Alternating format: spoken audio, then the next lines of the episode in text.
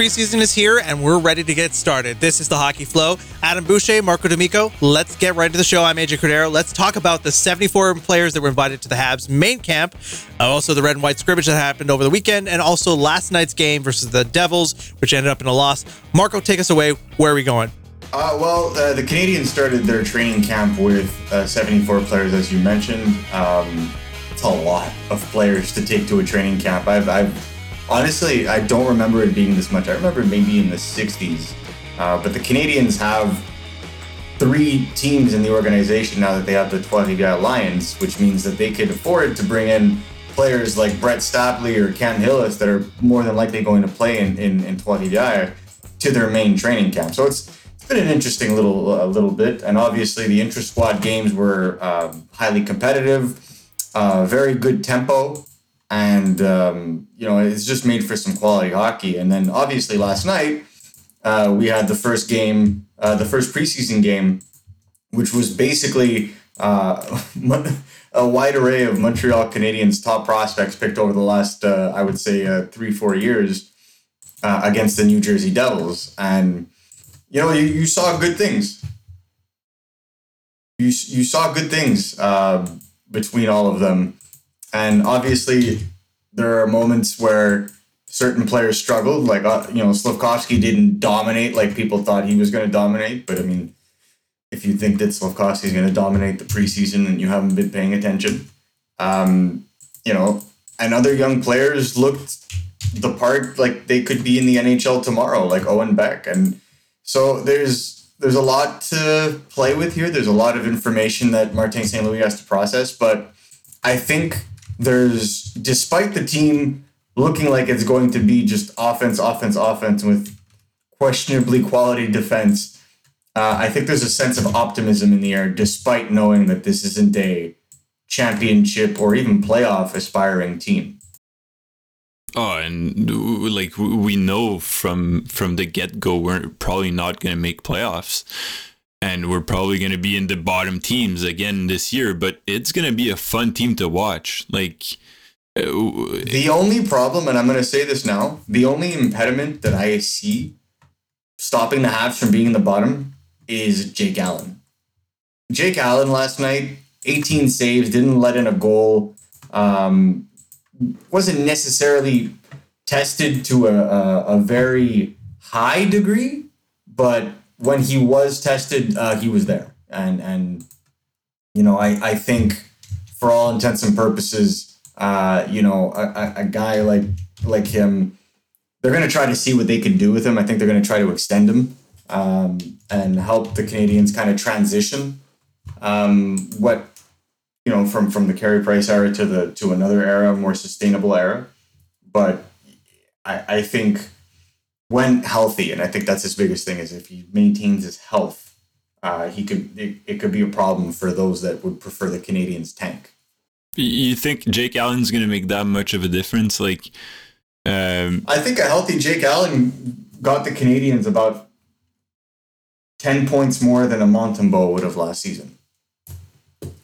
And when you're trying, when, when if the goal is to finish as low as possible, those ten points make a heck of a difference.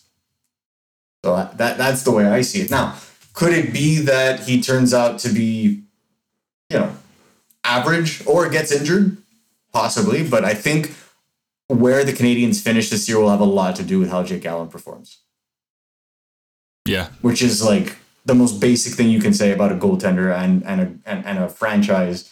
Uh, the the number one goaltender's performance, generally speaking, uh, tends to dictate where they finish in the standings and even more like relevant with the Montreal Canadiens, right? We had Carey Price for what 15 years. Like he was basically dictating how the team would finish. Uh, but on my end, I just feel like we've seen uh, we since our first episode this year, we were talking about the Habs decor and how it would be interesting to see them grow and they would be young, right? I don't. I think we're gonna struggle on defense this year. Like now, we got the news that Edmundson's out indef- indefinitely again. Uh, so you you lose Edmundson, you basically have Matheson and Savard, who are basically the cornerstone of your defense, and then it's up to the young guys to to basically make their roster spot and then perform.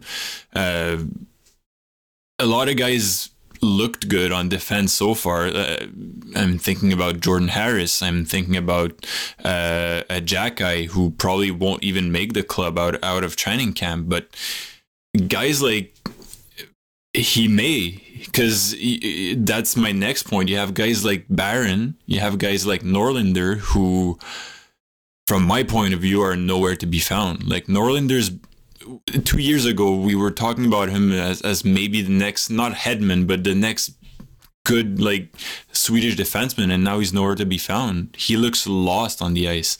Um, and a guy like Barron, who played pretty well last season when he got the shot, like a shot in the lineup, right? So far in training camp and those those preseason games, well, this preseason game, he just looks totally lost and and not even up to NHL caliber right now. The way that I see it, and, and this is something I'm going to be, I, I'm pretty consistent about when I when I talk about Norlinder is, he's playing on his offside, but he's also gone away from what used to make him so effective. Like he's not carrying the puck like he used to. Um, he hesitates a whole lot more in the SHL when he was playing for Frölunda. Like he would normally, and, and we're talking about a bigger ice surface here. He would routinely take the puck up the ice himself, zone exit, zone entry, and then make a make the play, right? Whereas like right now, you're not seeing any of that. You're not seeing him attack the zone uh, aggressively. You're not seeing him jump into the play uh, the way that we've seen him do it before.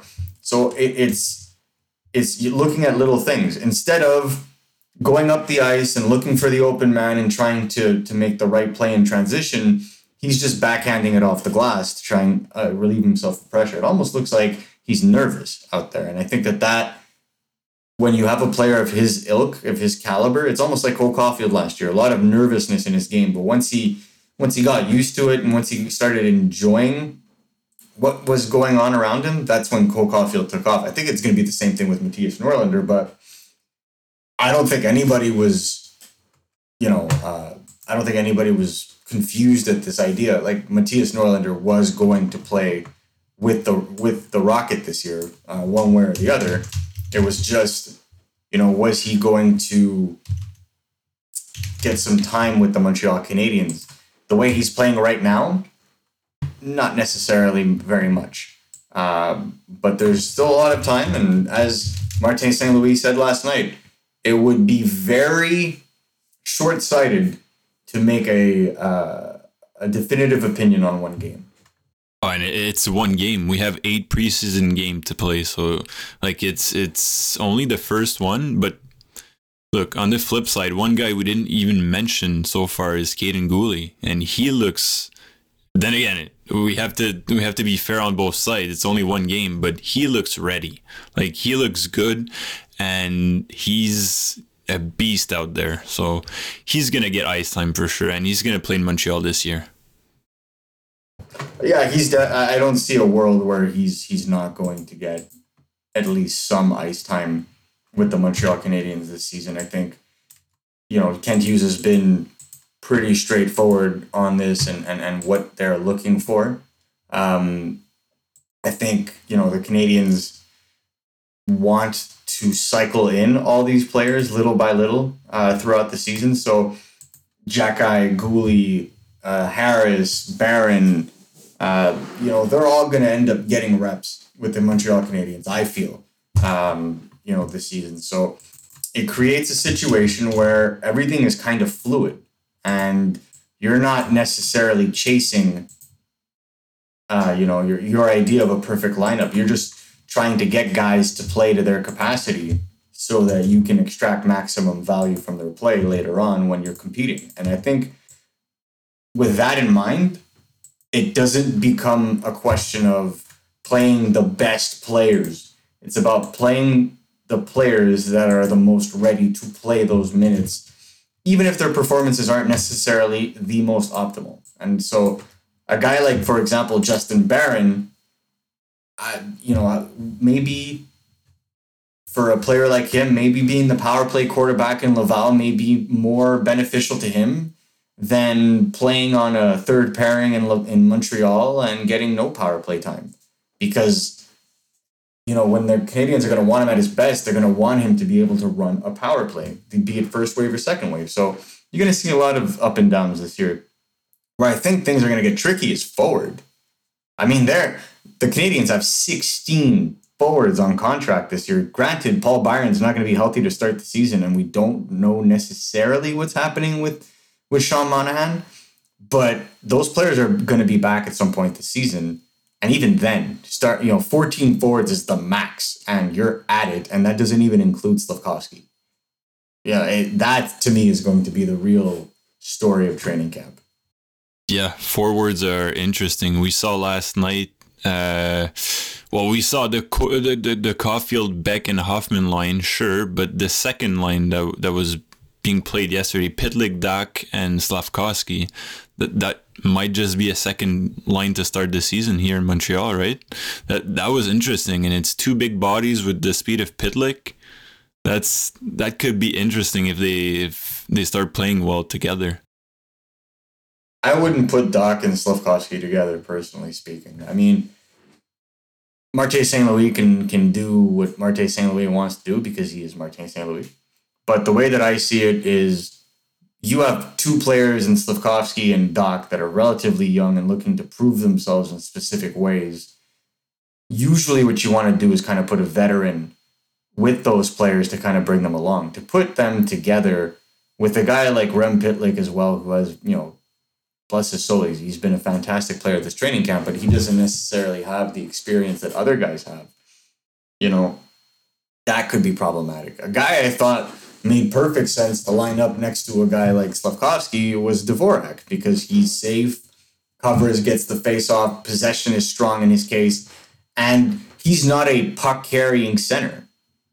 Whereas Slafkovsky is a puck carrying winger. I mean, we saw it a couple of times last night. He's really strong in the transition. So if that's the case, if that's what you're going with, then you need to turn around and position Dach with guys who can go to the net because Kirby Dach, you know, as much as he showed some physicality last night, he shied away from going to the high danger areas. So you need to put guys with him that can go to the high danger areas. And right now, Slafkovsky, despite being a big man, is not effective yet at crashing the net at the NHL level and being able to bang in those those loose chances or rebounds. He's still trying to get his timing right. So I don't know that those two together would necessarily make the most sense.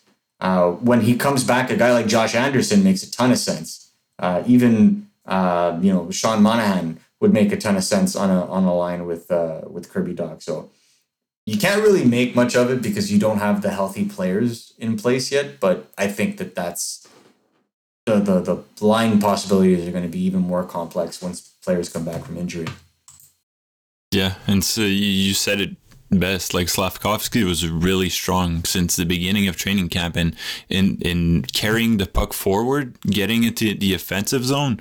But then in the O zone, he's just missing that, and, and it'll come for sure. It's still early, but he's missing that extra step. That that the way it's like almost like as if he's still thinking the game a notch too slow but it'll come afterwards. Like he's gonna get that those NHL reflexes. He's gonna get into the game, and it'll come. But yeah, that Dvorak pairing would make perfect sense.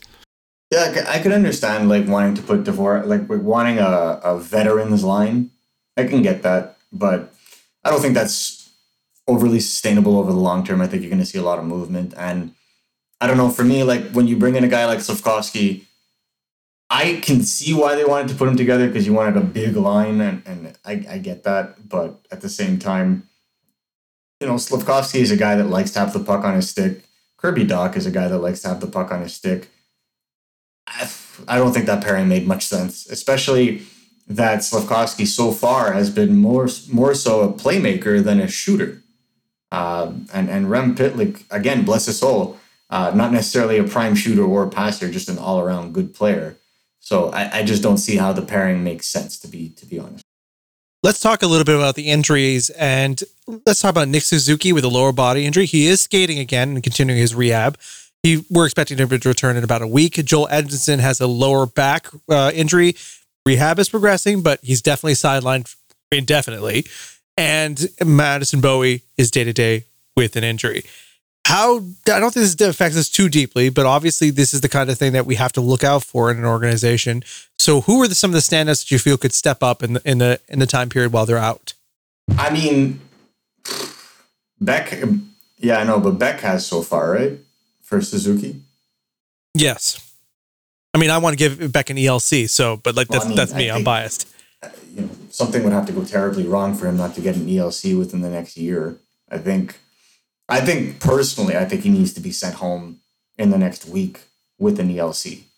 I think that's, and you know, the advantage to that is every year that he has this entry level contract where he doesn't make the NHL, his cap hit actually goes down by about twenty five thousand dollars. So there is an advantage to that. And at the same time, you're giving these players their signing bonuses of $92,000. I mean, Owen Beck, there's no better way to motivate a kid than do that. Like, it's worked out well for a bunch of other players. Kaiden Guhle was an example of that as well. Um, you know, Joshua Roy would have liked to see him get an ELC last year after his very good camp, but he had to wait until about April, I think, March, April. So it, it's good. And I mean, these are the prospects chosen by this management team. So Beck is a guy that makes a ton of sense. But Adam, is there any other player that could come in and maybe, you know, fill in for the time being? Well, filling in for Suzuki, I don't think so because it's it's this. We we mentioned it. Centers are so deep in this team. Like you even have Monahan, who's not playing. He's once he gets back, it's it's an extra center. He might play a wing, but who knows? Uh, I think Beck is doing it perfectly. Like we know, once Suzuki comes back, he's going to play next to Caufield. Uh, and who's to complete that that line? We don't know yet. Uh, but yeah, Owen Beck playing. He basically played top minutes yesterday. He got he finished with fifty nine percent face off, uh, and yeah, played very well. So I think it's it, it was his shot to take, and he's taking it so far. Yeah, I mean, I think that one of the guys that really is is pops out to me that's going to be able to kind of come in and do some damage um, is Jordan Harris. I think. if- Yeah, in the place of Edmundson, basically. Yeah, because he can play on both sides. He plays a safe game. Like Kaiden Guhle last night looked like an offensive defenseman because he was allowed to go up and and, and take those chances and use the skating and, and and you know basically push the pace because you had a guy like Jordan Harris staying back to back him up to to ensure that if anything happened he was there. And so when you have that kind of complicity, when you have that kind of confidence, you're you're kind of able to move in ways that are a little bit more fluid, and that that was a very fluid pairing. So, you know, Guhle, in my opinion, has the front uh, has the front lead, but I would be very uh, I would keep my eye on Jordan Harris. I really would. Yeah, he he was very good at like just overall good. Like Jordan Harris is not flashy. He's not he's not gonna carry the puck like coast to coast every play. He's just he was just good and safe. You mentioned it like and I think that's the type of player you need in Montreal right now, especially with that decor. Just need a safe, good uh puck moving defenseman to some extent, but he's just good and reliable. That's Jordan Harris. Yeah, he moves the puck in a way that isn't flashing. I think that's the key, right? Like he's he's quietly effective, and he can be viewed as a puck moving defenseman. Puck moving D don't necessarily have to be offensive D. They just have to be D that are focused on transition. And I think that's the key, right? Once he gets into the offensive zone, we've seen him do some really smart plays in the offensive zone, maintain possession, but he's not going to be necessarily the guy to generate the offense. He's more of a complementary offensive player in that case. But again, phenomenal player to have. And again, he's only 22. There's a lot of there's still a lot of development in his case, and it could be taking uh, he could be taking his uh, his time and, and and eventually could become a top four pairing uh, defenseman. We just have to see. There's so many options right now that it's going to be difficult to really pinpoint who is going to finish where. Yeah, and uh, but as of now, to just to, to, to conclude this question, like if Edmundson misses uh, extensive time and and comes later in the season comes back, well, I think Kaiden Guhle and Jordan Harris are the ones uh, who are going to benefit more and more in, in, terms of ice time, and even maybe in third place, maybe even a Xhekaj maybe might be getting minutes as a bottom defenseman, but he might be getting Montreal minutes. Yeah, and again, that's gonna be that's gonna be the test, right? Like, how are you going to juggle minutes? How are you going to, you know, it won't make sense to have more than two rookies in the lineup at the same time because you want to make sure they're getting quality minutes and, and they're progressing.